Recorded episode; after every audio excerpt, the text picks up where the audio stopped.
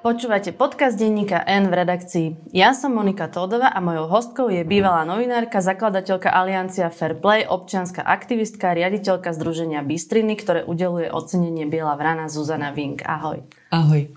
Zuzana, čo je vlastne Združenie Bystriny, respektíve čo ty vlastne teraz robíš? Dobrá otázka. Ja som sa naposledy, tuším, s Karolom Sudorom rozprávala u vás o tom, že, že vyhorenie viedlo k takému prehodnoteniu celkovej mojej trajektórie.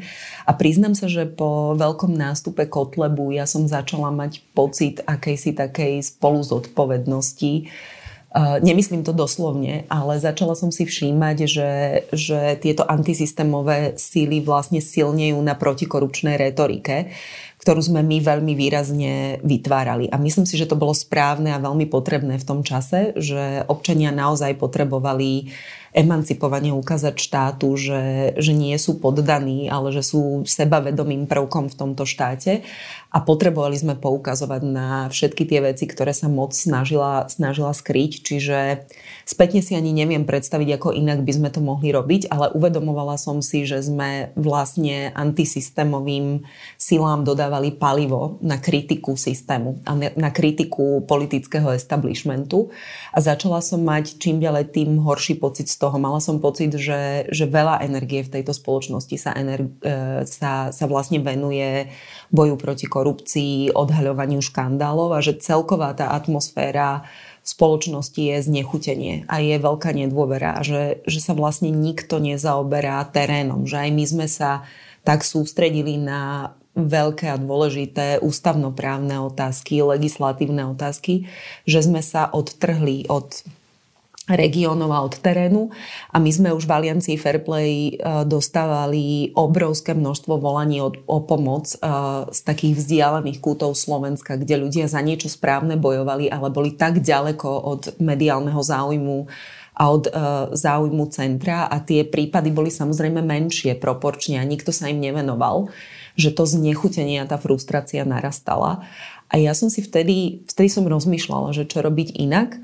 A napadlo mi, že tak ako my v mestách sme naozaj zosilnili tým, že sa vytvorila taká neformálna sieť ľudí, ktorí si vedeli pomáhať v tých najhorších časoch, veď vieš, ako je to aj pre teba dôležité, že, že keď si pod palbou kritiky alebo keď sa venuješ veľmi citlivým veciam, že existuje právnik, na ktorého sa môžeš obrátiť, existujú kolegovia, ktorí ti poradia, čo máš robiť. A toto vlastne ľudia v menších lokalitách nezažívajú. Oni sú oveľa viac izolovaní a oveľa viac sú tam ako pes na oko.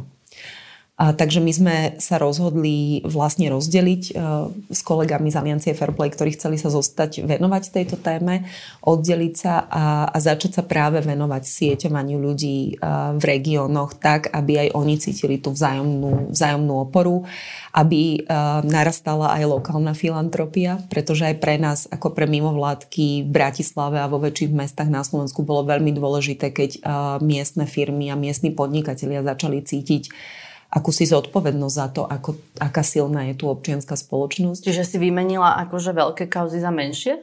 Tak by sa dalo povedať to, čomu sa venuješ? Ja som si totiž to, ja som si myslela naozaj, že, že my budeme sieťovať primárne tých, tých aktivistov, ktorí sa venujú kontrole lokálnej moci a ono sa potom vlastne ukázal opak, že tá občianská spoločnosť e, v regiónoch je oveľa rôznorodejšia a že paradoxne napríklad aj po vražde Jana a Martiny, keď sme cestovali po Slovensku, sa ukázalo, že aký je rozdiel medzi mestami, ktoré majú nejaké nezávislé kultúrne centrum, ktoré, že je tam vôbec nejaký fyzický priestor, kde sa môžu stretávať ľudia zmeny kde môžu pri, prichádzať nejaké impulzy zvonka, kde si môžete dať kávu, ale urobiť aj debatu, pozrieť si nejaký film, priniesť kultúru a mestami, ktoré takéto zázemie nemajú.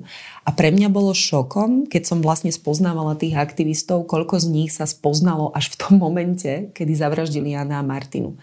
A v takom strese organizovať celonárodné vzopetie je, je naozaj veľmi náročné, že tí ľudia, ktorí sa nepoznajú, majú rôzne iné motivácie, nedôverujú si. Je to, je to, veľmi, je to veľmi zložité potom spolupracovať.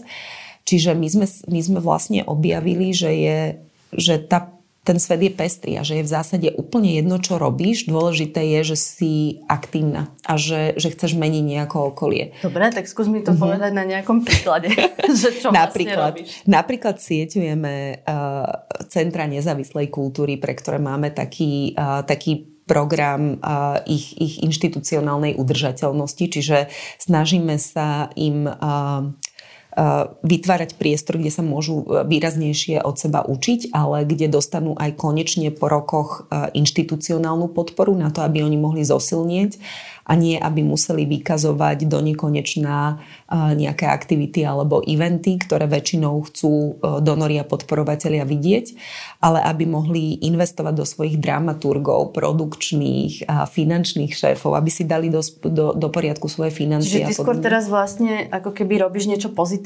akože upozorňuješ na nejaké kauzy. Čiže čo si vymenila Áno. si akože zlo za dobro?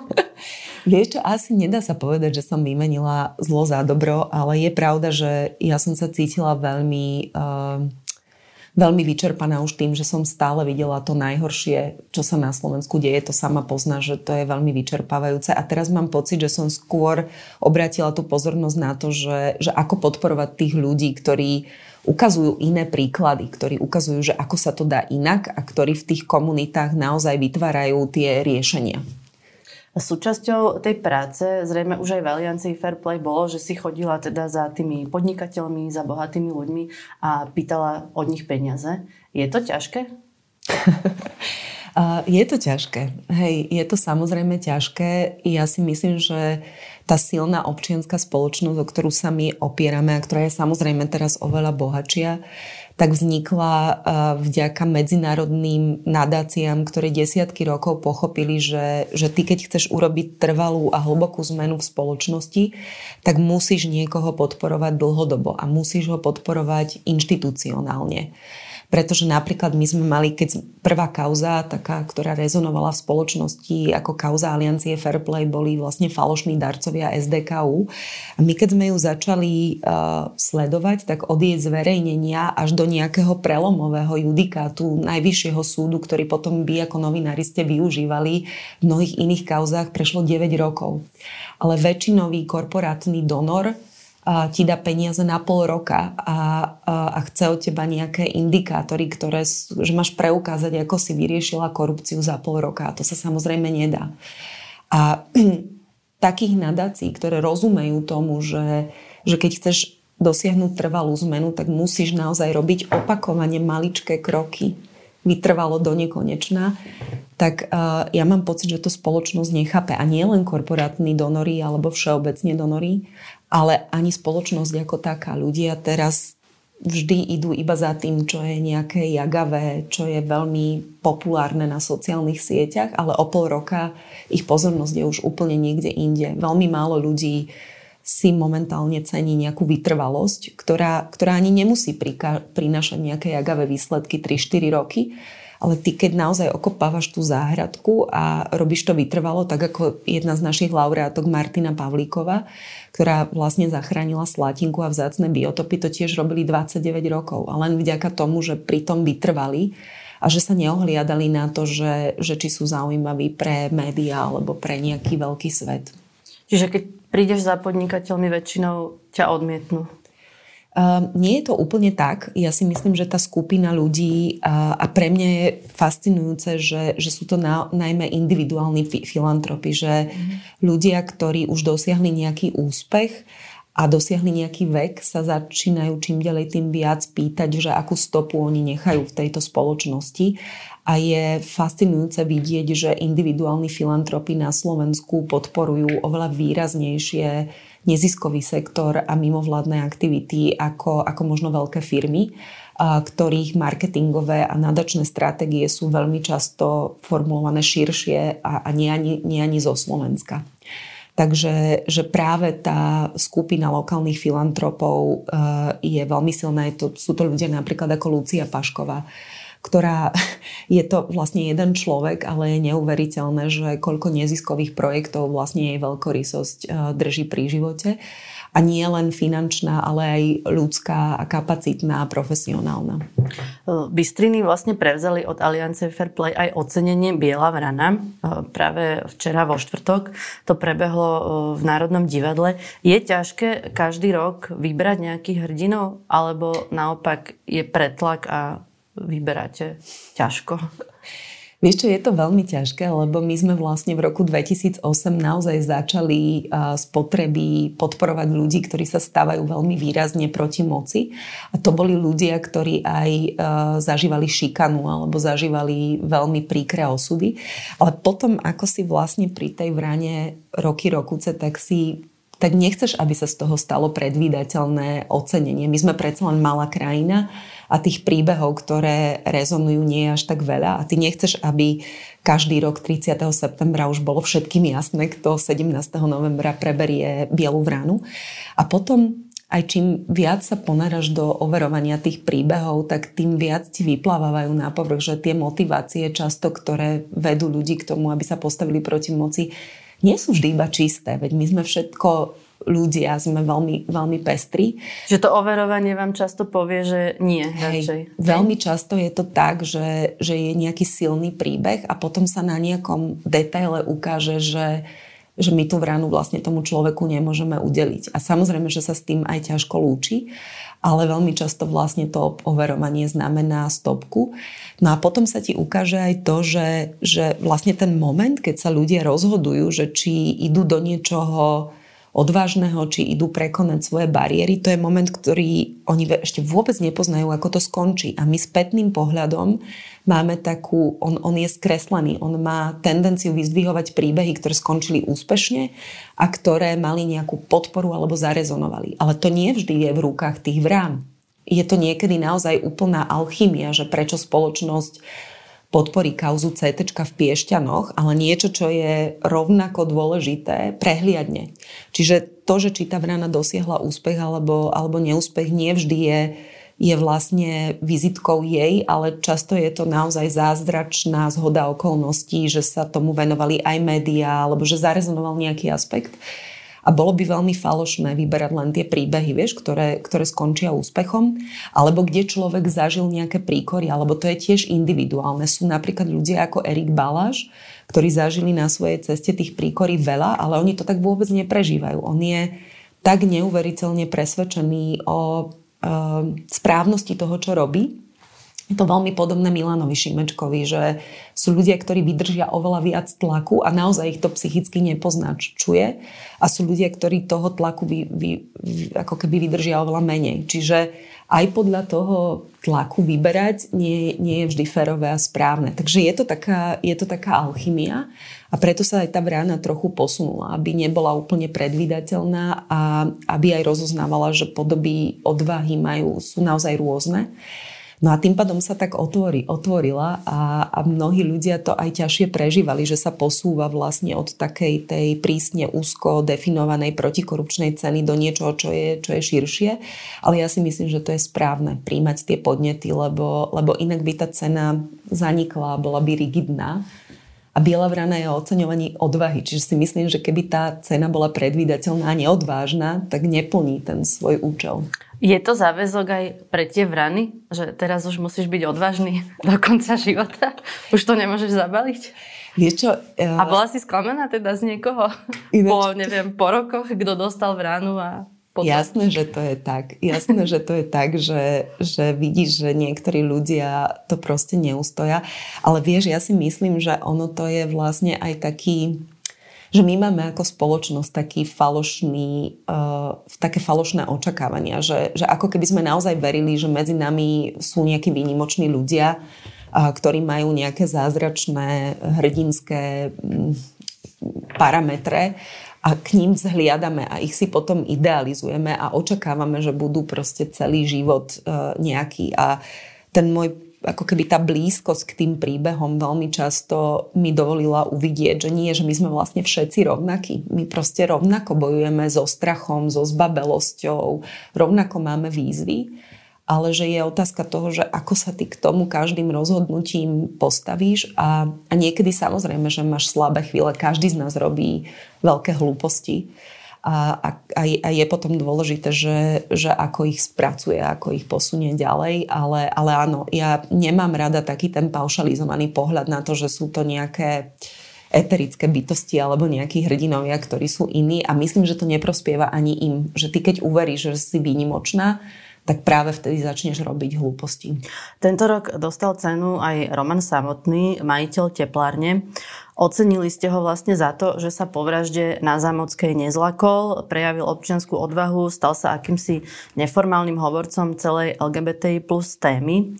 Keď sa stala vražda Jana Kuciaka, tak to v spoločnosti ako prispelo k rôznym zmenám mm. a celkom veľkým zmenám. Pokiaľ ide o korupciu, o jej vyšetrovanie, predsa len e, to, ako sa správali orgány činné v trestnom konaní v mhm. minulosti, to sa už asi nikdy, nikdy nezopakuje. Vidíš nejakú podobnú veľkú zmenu aj teraz, po tejto vražde? Mm-hmm. Vieš čo, ja sa priznam, že ja keď som vlastne včera hovorila písala laudáciu pre Romana, tak som naozaj čerpala z, z rozhovorov s mno, mnohými mojimi priateľmi, uh, gejmi a lesbami. A to, čo oni hovoria, je, že veľmi ťažko naozaj prežívajú to, že, že vlastne vražda Jana a Martiny zjednotila spoločnosť a že tá odozva bola oveľa masívnejšia. A na tejto odozve, napriek tomu, že je prekvapivá, oni neočakávali ani takú, a to je smutné, že oni vlastne neočakávali ani to uh, vzopetie, ktoré sa teraz deje, ale predsa len stále vidia, že sú menšina a že sú na okraji záujmu. Vidia, ako sú často mnohými skupinami a mnohými mocnými predstaviteľmi, ako e, nielen církvy, ale aj politiky stigmatizovaní a ako prebieha v tej spoločnosti úplne iracionálny strach e, z toho, že by mali rovnoprávne mať, e, mať možnosť žiť svoje životy. Takže ja si myslím a dúfam veľmi, že tam je potenciál na nejakú hlbšiu zmenu, lebo v 21. storočí by si naozaj ľudia zaslúžili, aby sa nemuseli hambiť uh, za to, kým sú, aby nemuseli vyrastať v strachu z toho, čo cítia by sa nemuseli skrývať po uh, diskotékach, po v rôznych pivniciach, ale aby mohli normálne v kaviarniach sedieť na dennom svetle, aby sa mohli chytiť za ruku s niekým, koho milujú, alebo, alebo dať si bosk na ulici ako každý iný a, a nemuseli cítiť strach ani z toho, že čo to bude znamenať v zamestnaní a v sociálnom okolí. Myslím si, že to je šialené, že, že obrovské množstvo ľudí stále prechádza touto skúsenosťou a ja len dúfam, že nájdeme v sebe nejakú tú, tú, tú ľudskosť a humanitu. A ja keď som vlastne písala aj včera to laudáciu, tak mi prišlo, že, že je úplne absurdné, že vlastne tá väčšinová spoločnosť alebo, alebo ľudia, ktorí ideovo sú viazaní na nejakú, na nejakú myšlienku, že oni vlastne, že oni neveria sami sebe a neveria svojej vlastnej sile, svojej vlastnej idei viery, keď musia škrtiť vlastne niekoho iného a ne, nedovoliť mu priestor na jeho seba vyjadrenie. Tak ja dúfam, ale No ťažko povedať, že či, či sa to udeje pri v súčasnom zložení politických síl. Nenapadlo ti, že tú cenu mohli dostať už skôr, že vlastne sme to všetci podceňovali, túto tému? Až kým nedošlo k tej vražde. Jasné. Určite áno. Určite áno, my sme tú tému mali na pretrase dlhšie aj, aj v Bielej vrane. A hej, ja si myslím, že, že byť eh, LGBT plus aktivistom na Slovensku dlhodobo je, je prejavom obrovskej obavy, uh, odvahy a že naozaj tá polarizácia v spoločnosti v súčasnosti mm, na, naberá obratky. Čiže určite áno. Keď ešte sa vrátim k vražde Jana Kuciaka, vo februári to vlastne bude už e, neuveriteľných 5 rokov a doteraz nemáme mm. rozsudok. E, zrejme ešte asi ani ďalší rok mať nebudeme, podľa toho, ako to vyzerá na súde. Čo nám tých 5 rokov dalo? Fú, uh, vieš čo, myslím si, že, že keď sa tak spätne pozerám, uh, myslím, že Milan Šimečka to, to u vás povedal, že že prebieha emancipácia občianskej spoločnosti a ja som mala pocit, že naozaj ten rozsah občianského vzopetia bol po 89. absolútne bezprecedentný a že ako som aj cestovala po Slovensku, som naozaj videla, že prvýkrát ľudia pochopili a aj zahambili sa, sa sami, samých se, pred, sami pred sebou, že ako prehliadali mnohé dôležité signály, kam to až môže dospieť a poprvýkrát uchopili svoju vlastnú silu v dobrom slova zmysle a začali sa učiť, že čo je to byť sebavedomým občanom, čo je to postaviť sa verejne za nejaký princíp a vytrvať. Takže ja si myslím, že to dalo celej generácii jednu nezabudnutelnú skúsenosť, že keď sa ľudia spoja, tak môžu naozaj niečo dosiahnuť. Ale možno nám to, by nám to malo dať aj pokoru, že tieto vzopetia sú strašne dôležité a prinesú neuveriteľné spojenie ľudí, ale že, že to spojenie nevydrží dlho, že my sa vždy potom rozídeme do takých tých ideových klanov a buniek a že to, že či dotiahneme tú zmenu, naozaj potom vyžaduje profesionalitu a, a vyžaduje aj veľmi dobrú politickú reprezentáciu. A ja mám pocit, že, že to vidím na Slovensku ako najväčší problém, že, že my tu nemáme politické strany ako inštitúcie, ktoré sú schopné vládnuť a ktoré rozumejú vládnutiu a vedia, čo to znamená a dlhodobo sa mu venujú, ale že vnímajú politiku ako nejakú takú zvláštnu korisť, zvláštnu, zvláštnu cestu pre svoje vlastné seba presadenie a realizáciu nejakých velikážských predstav o, o, o sebe a že, že sú to skôr eseročky alebo také až startupovité uh, inštitúcie, ktoré vždy vzniknú z nejakého vzopetia alebo z nejakej vízie jedného, mocného, úspešného alebo bohatého človeka. A potom vo veľkom frenetickom úsilí dajú dohromady skupinu ľudí, ktorú ale predtým nikdy nič nedržalo, ktorí si nedôverovali, ktorí sa neotestovali vo vážnych chvíľach. A potom tie strany vyvolajú obrovské očakávania, ale to vládnutie je oveľa, oveľa ťažšia a dlhodobejšia cesta. A aj donory potom veľmi často rýchlo od týchto projektov odskakujú. Tí ľudia to nevedia udržať na profesionálnej úrovni a tá energia sa stráca. Čiže, čiže my potom naozaj veľkú, veľké úsilie nakumulujeme do krátkeho času. Podarí sa presvedčiť ľudí, že to bude už inak, ale potom to nikdy nedotiahneme a že tým v skutočnosti trpíme. Ty si niekedy na jar moderovala diskusiu, v ktorej boli hostiami vyšetrovateľ vraždy Peter Juhas a jeho brat Martin Juhas, ktorý je teraz stíhaný kvôli odpočúvaniu mm-hmm. Bodorovej polovníckej chaty, kde sa vlastne o, stretávali Fico a ostatní advokáti. Ako toto, čo sa mu deje, vnímaš?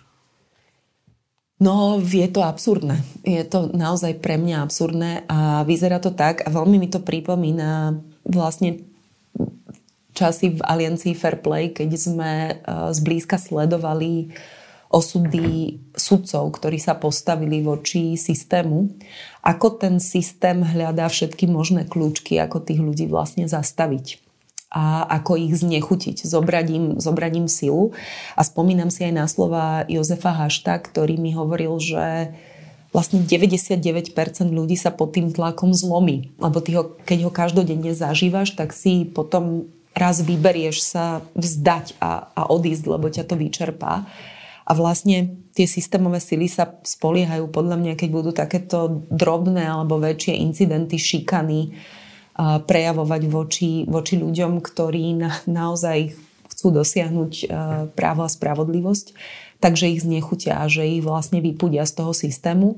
A ono sa to vlastne spätným pohľadom aj potvrdzuje. Že drvivá väčšina tých ľudí, ktorí nasadzovali alebo išli s trhou, e, išli s kožou na trh v takýchto veľkých vypetých kauzach už v tom systéme nie sú. Poodchádzali. Poodchádzali postupne, presne. No. Čiže vedia to vydržať chvíľu, ale nezostanú dlhodobo vlastne, aby tam pracovali ďalej. Vieš čo, mnohí z nich aj zostali dlhodobo, ale veď to sama poznáš asi bližšie ako ja, alebo možno rovnako blízko, že, že to sa nedá vydržať. To je tak neuveriteľný tlak a nápor aj na vlastne osobný život, rodinný život a celé okolie, že, že v jednom momente si ten človek začne aj klasť otázku, že prečo má obetovať všetko. A veľmi často práve tí ľudia, ktorí pritom vytrvajú aj na úkor ochrany svojho vlastného zdravia a rodín, potom veľmi často si rozbijú tie vzťahy a 20 rokov neskôr končia chorí a končia sami a potom tá spoločnosť naozaj už po nich ani neštekne. A to je, že my máme veľkú tendenciu prejavovať tým ľuďom podporu, keď sú na vrchole slávy alebo keď robia niečo užitočné, ale potom si už nevšímame, že drvivá väčšina ľudí znáša tie dôsledky v samote. Takže ja sa priznám, že, že ja spätným pohľadom uh, si myslím, že je správne, že tí ľudia aj odchádzajú a že v jednom momente si povedia, že aj ich život je rovnako dôležitý, aj ich vzťahy sú rovnako dôležité a že oni si nezaslúžia, aby skončili potom sami. Ako podrobne sleduješ politiku? My sme sa o tom rozprávali pred podcastom.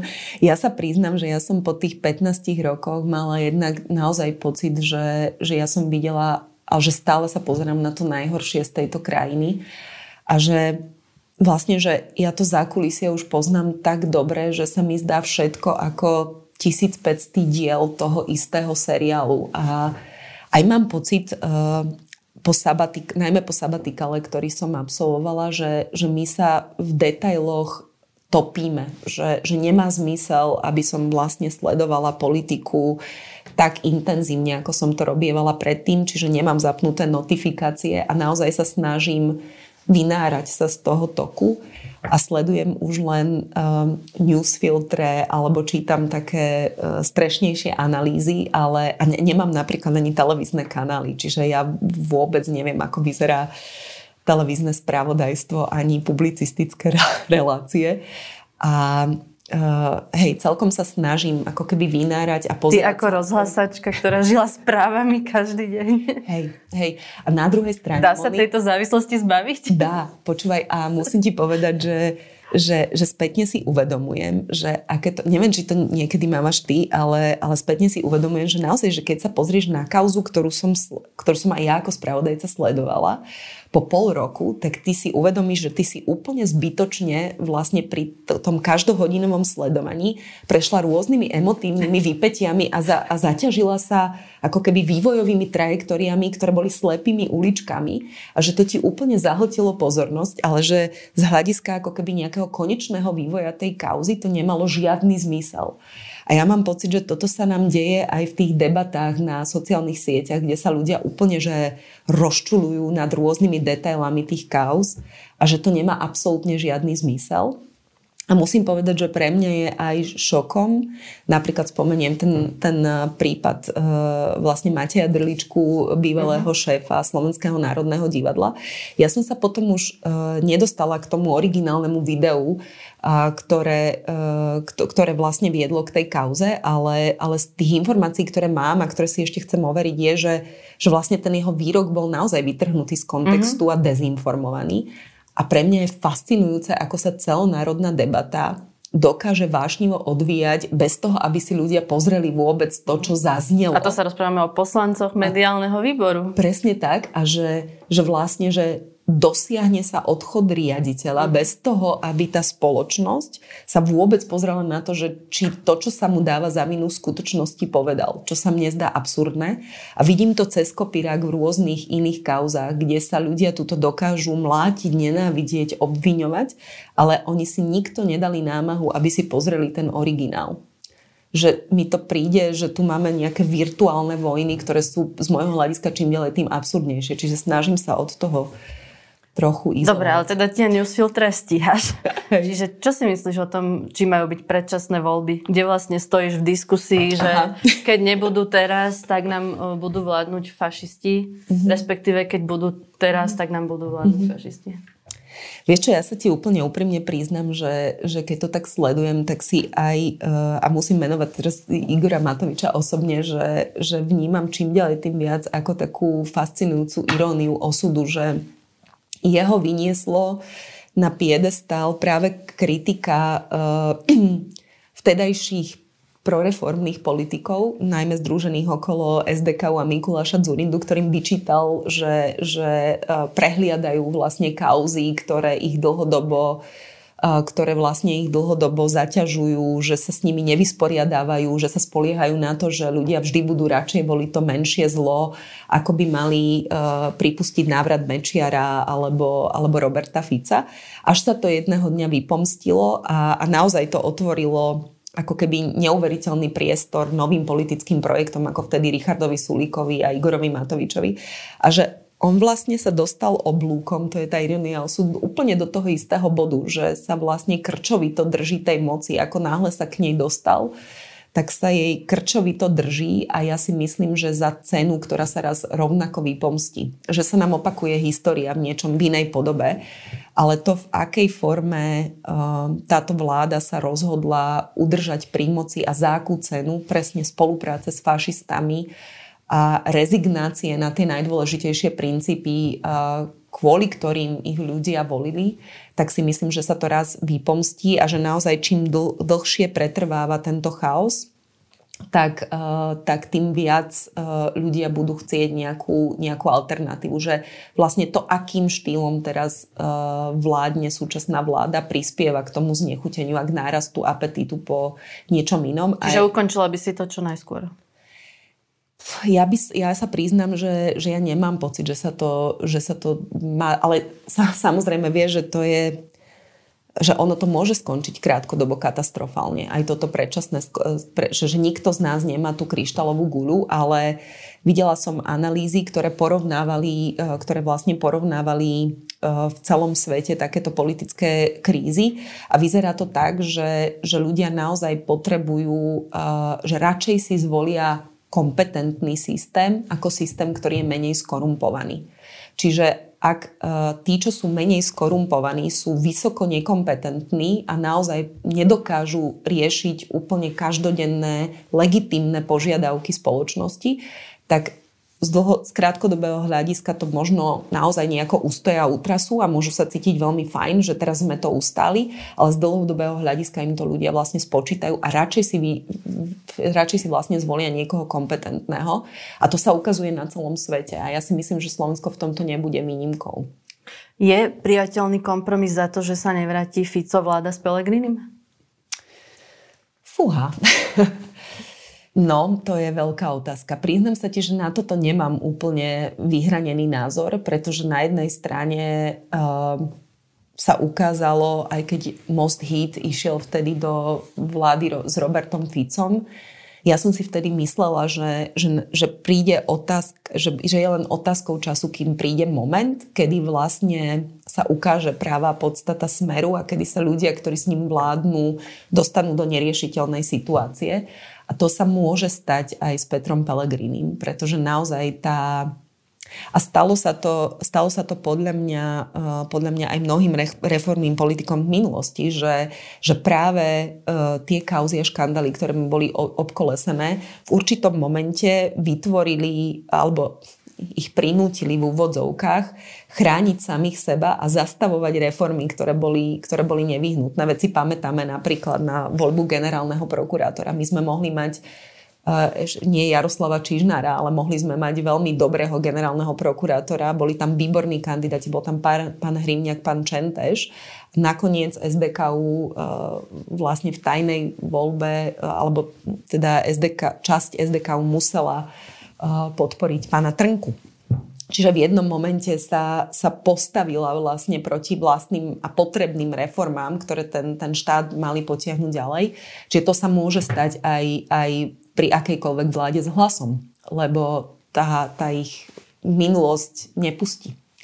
A to, čo zrejme tí politici zažili a čoho boli svetkami, ich v nich vytvára rukojemnickú pozíciu, ale samozrejme neviem, či budeme mať možno inú voľbu. Na výber. No, či budeme na výber. Za čo by si túto vládu pochválila?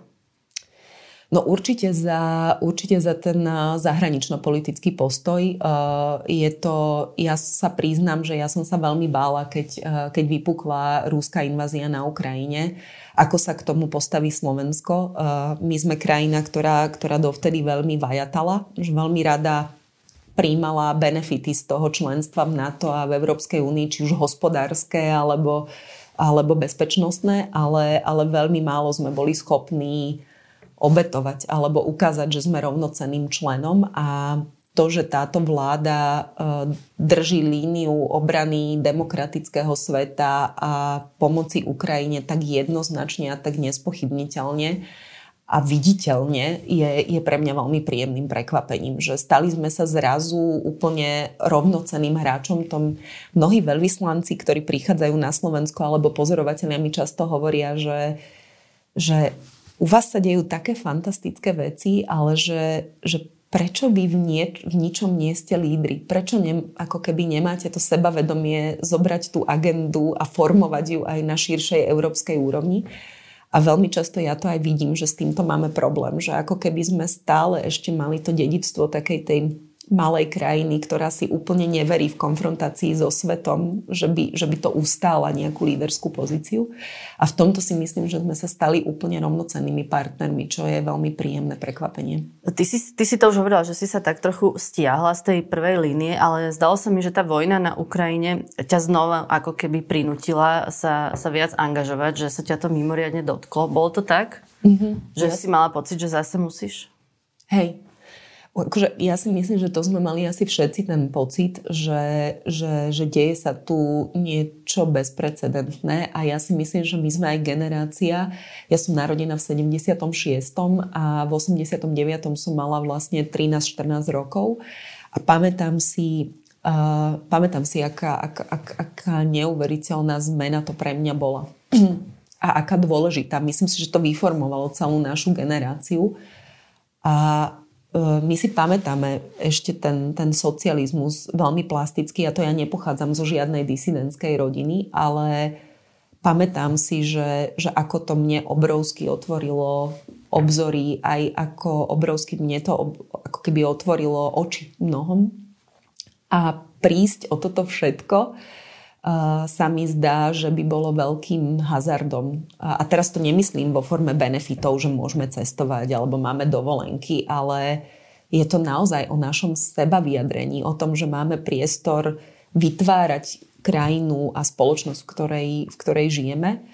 A toto status quo je, je ruskou inváziou na Ukrajinu ohrozené a naozaj je vlastne, sú ohrozené aj bezpečnostné garancie, na ktorých stal celý svet po druhej svetovej vojne. Takže si myslím, že je našou povinnosťou urobiť maximum preto, aby, um, aby, aby nezvyťazila diktatúra, ktorá, uh, ktorá chce tomu západu ukázať, že sme príliš rozmaznaní, že sme, že sme príliš zvyknutí už na luxus, že sme nie, nie už pre, pre slobodu a pre princípy urobiť nič, lebo si len bránime svoje vlastné pohodlie. Myslím si, že je to, je to čas, kedy máme preukázať, že sme trošku silnejší. Vieš si predstaviť, že by si ešte vstúpila do politiky? Ja sa priznam, že nie. Že ja som si to v sebe usporadovala, lebo samozrejme... Už to máš vyriešené? tak, takto, že nikdy nehovor nikdy, lebo to, to, ja si myslím, že sa to vypomstí. Že ja Alebo neviem... kto, ak nie tvoja generácia? Hej, ale vieš čo, Moni, ja si zase na druhej strane myslím, čím ďalej tým viac, že každý z nás by sa mal pýtať sám seba, že, že či je na to jednak dobre stávaný a stvorený, že vôbec neplatí, že keď človek dosiahol nejaký úspech v inej oblasti, že bude dobrý politike. Politika je naozaj profesia sui generis. Rozprávať dokáže krásne každý a to sa ukazuje práve aj v týchto chvíľach, že ako sú ľudia nepripravení na tú vrcholovú politiku a najmä ja som naozaj veľkým kritikom. Sú, sú veľké výnimky, ako napríklad prezidentka Čaputová, ale, ale väčšina ľudí, ktorí sa vystrelí e, bez skúseností z toho, že boli pozorovatelia politiky do najvyššej ústavnej e, funkcie alebo vysokej ústavnej funkcie, to neustojí, lebo to nie je v ľudských silách naučiť sa.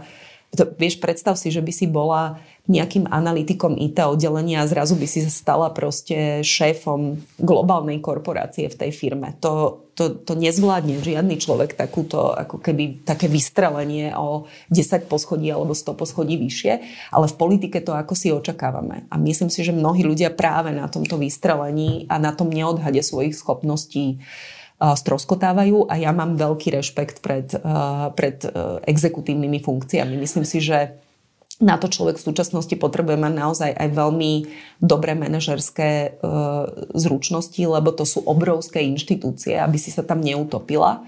A v tomto ja si myslím, že je veľmi dobre pýtať sa, že, že aká rola vôbec by bola pre, pre človeka vhodná. A ja som si nie istá, že, že či by som ja bola vhodný, vhodný typ pre politiku, ale priznám sa, že mne asi aj naozaj najviac sedí a keď som sa spätne pozrela na seba, že, že, že vždy sme vlastne prekopávali nejaké cesty, ktoré boli trochu za, zanedbané na Slovensku, že keď sme štartovali Alianciu Fairplay, bola to prvá watchdogová organizácia, vtedy sa tomu vôbec nikto nevenoval, mnohé veci sme vlastne prekopávali a potom po rokoch keď som videla, že aké obrovské hnutie už okolo toho existuje, ako tie nástroje, ktoré sme my horko ťažko sami veľmi často na smiech presadzovali, ako ich potom veľmi prirodzene ste si vy adaptovali ako novinárska obec, tak som si hovorila, že super, že vlastne, že my môžeme odísť.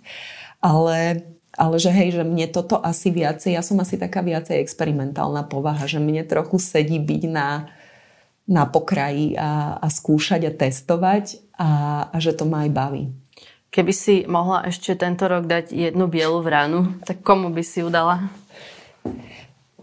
Ja sa priznam, že, že mňa, mňa dlhodobo trápi, že, uh, že sa nám veľmi ťažko vyberajú biele vrany práve z oblasti právneho štátu, pretože si myslím, že to je niečo, čo na Slovensku ešte je nezakorenené, čo potrebuje veľkú, veľkú podporu spoločnosti.